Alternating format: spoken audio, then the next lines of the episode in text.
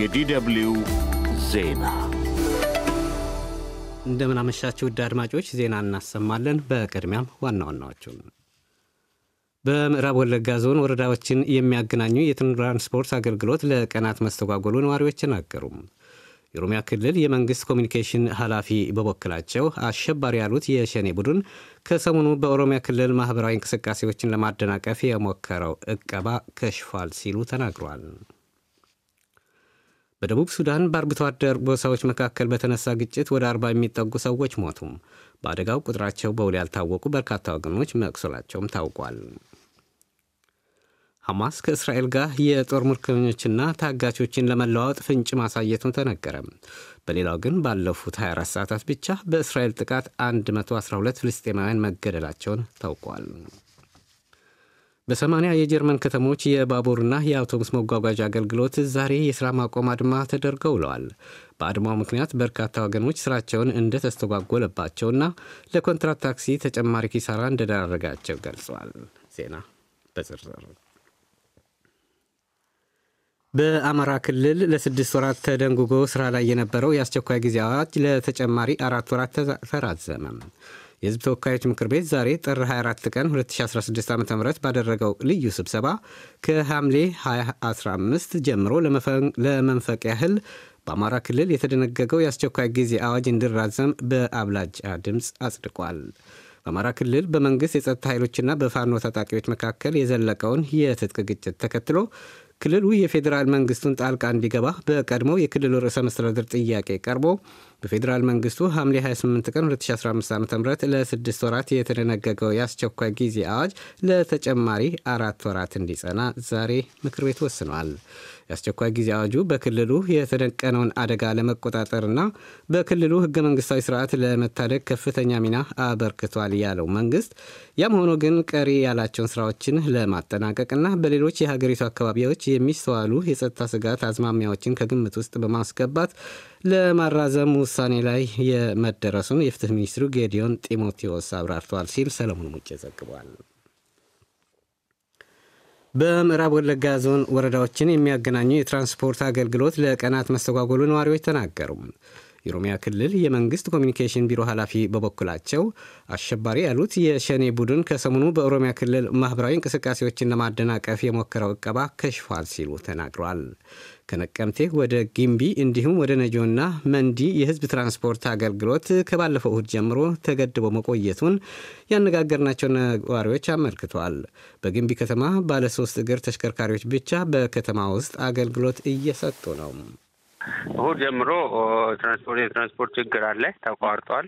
በዚያ የተነሳ ነገሮች አይገቡም አይወጡም። ግን አንዳንድ ከተማ ውስጥ መንቀሳቀስ ይችላሉ። ግን ከከተማ ውጪ ለመሄድ ህዝቡ ትንሽ ተቸግሮ ነው ያለው።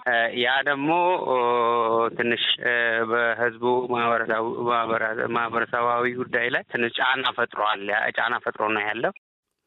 በጉዳይ ላይ ማብራሪያ እንዲሰጡን ወደ ምዕራብ ወለጋ ዞን አስተዳደርና የጸጥታ ጽሕፈት ቤት ኃላፊ ስልክ ቢደወልም ምላሽ ማግኘት አልተቻለም ሲል ነጋሳ ደሳለኝ ከሐዋሳ ዘግቧል።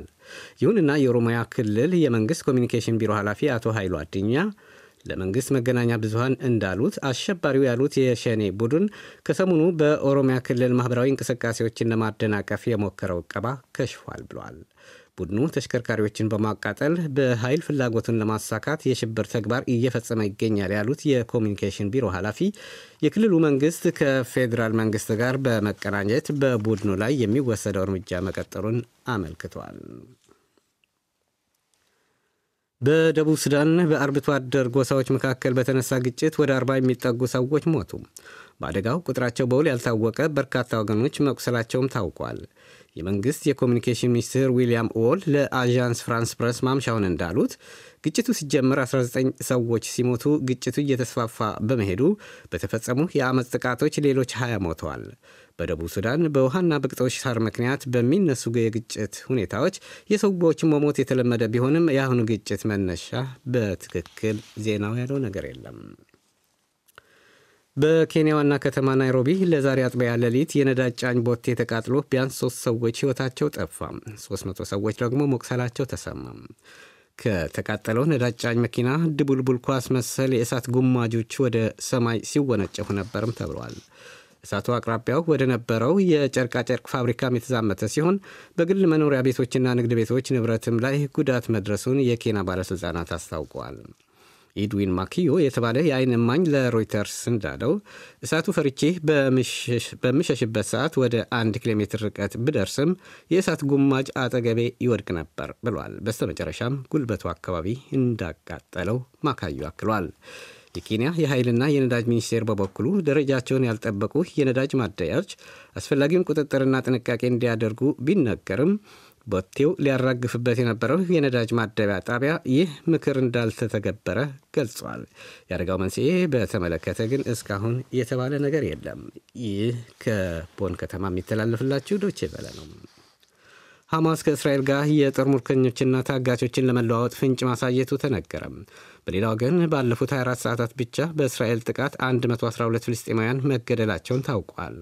ከአደራዳሪዎቹ አንዱ የሆኑት የቀጣር የውጭ ጉዳይ ሚኒስቴር ቃል አቀባይ ማጂድ አልአንሳሪ በሚቀጥሉት ሁለት ሳምንታት ውጊያው የሚቆምበት መልካም ዜና አለ ማለታቸውን አዣንስ ፍራንስ ፕረስ ዘግቧል። በግብፅ ኳታርና አሜሪካ አደራዳሪነት በፓሪስ የተካሄደ ያለው ድርድር በሐማስ በኩል ግጭት የማቆም ስምምነት ላይ ለመድረስ የመጀመሪያ ደረጃ የይሁንታ ፍንጭ መስጠቱን ቃል አቀባዩ ተናግረዋል። የመግባቢያ ሰነዱ ቀደም ሲል በእስራኤል ተቀባይነት ማግኘቱን የገለጹት ቃል አቀባዩ አሁን ደግሞ ከሐማስ በኩል ፍንጭ መታየቱን አክሏል። አንድ ለሐማስ ቅርበት አላቸው የተባሉ ማንነታቸው ያልተገለጸው ሰውዬ በሐማስ በኩል ወደ ጋዛ የሰብአዊ እርዳታ በስፋት ለማቅረብ የሚያስችል የተባለውን ለስድስት ወራት የሚጸና የተኩስ አቁም የውይይት ሰነድ ይዞ እንደቀረበና እስካሁን የተፈረመ ስምምነት እንደሌለ ተናግሯል። ይህ በእንዲህ እንዳለ እስራኤል በካንዩኒስ አካባቢ ባካሄደችው የአየርና የመድፍ ጥቃት ባለፉት 24 ሰዓታት ብቻ 112 ፍልስጤማውያን መገደላቸውን የጋዛ የጤና ጥበቃ ሚኒስቴር አስታውቋል። እስራኤል ጦርነቱ ከተጀመረበት ጊዜ ጀምሮ እየወሰደችው ባለው የአጸፋዊ የተባለ ጥቃት የሞቱ ፍልስጤማውያን ቁጥር 27131 ደርሷል ነው የተባለው። በሰማንያ የጀርመን ከተሞች ዛሬ የባቡር የአውቶቡስ መጓጓዣ አገልግሎት የሥራ ማቆም አድማ ተደርጎ ውሏል። በአድማው ምክንያት በርካታ ወገኖች ስራቸው እንደተስተጓጎለባቸውና ለኮንትራት ታክሲ ተጨማሪ ኪሳራ እንደዳረጋቸው ገልጸዋል። ግዙፉ የጀርመን አውሮፕላን መጓጓዣ ድርጅት ሉፍታንዛ ሰራተኞችም በትላንትናው ዕለት የሥራ ማቆም አድማ አድርገዋል። ዛሬ ሙሉ ቀን በቀጠለው የከተማ ቀላል ባቡርና የአውቶቡስ ትራንስፖርት የማቋረጥ አድማ ዶቼቬለ የሚገኝበት ኖርድራይን ቬስትፋለን የተባለችው የጀርመን ፌዴራል ግዛት በአመፁ ክፉኛ መጎዳቷን የጀርመን ዜና አገልግሎት ዴፔአ ገልጿል። የህዝብ መጓጓዣ ላይ የሚሰሩ በ16ቱ የጀርመን ፌዴራል ግዛቶች የሚኖሩ ሰራተኞች አሰሪዎቻቸው የደሞዝ ጭማሪና የተሻለ የስራ ሰዓት እንዲደረግላቸው በመጠየቅ በየጊዜው በድርድር ላይ ናቸው። ሰሞኑ በስዊድን ዋና ከተማ ስቶክሆልም በእስራኤል ኤምባሲ ላይ የተፈጸመው ጥቃት የሽብር ወንጀል ድርጊት መሆኑ የስዊድን የስለላ ተቋም አስታወቀም። የስለላ ድርጅቱ ድርጊቱ የሽብር ወንጀል እንደሆነ አመላካች መረጃዎች አግኝቻለሁ ነው ያለው። የስዊድን የስለላ ድርጅት ሲያካሄደው የነበረው የመጀመሪያ ደረጃ ምርመራ ዛሬ ይፋ ባደረገበት ሪፖርቱ ድርጊቱ የሽብር ወንጀል መሆኑን ቢያመለክትም በማን እንደተፈጸመ ግን የሰጠው ዝርዝር ማብራሪያ የለም። የስለላ ድርጅቱ አደጋው በደረሰበት የእስራኤል ኤምባሲ አደገኛ ያለውን ምንነቱ ያልተገለጸ ነገር ማግኘቱን ጠቅሷል። ዜናው ያገኘ ነው ከአጃንስ ፍራንስ ፕረስ ነው። ይህ ዶቸ ቨለ ነው።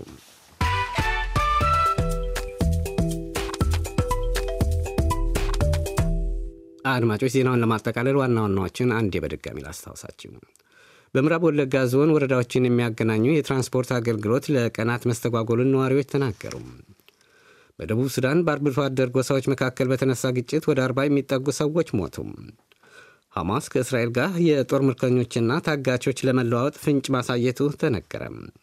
በሰማንያ የጀርመን ከተሞች የባቡርና የአውቶቡስ መጓጓዣ አገልግሎት ዛሬ የሥራ ማቆም አድማ ተደርጎ ውሏል። ዜናው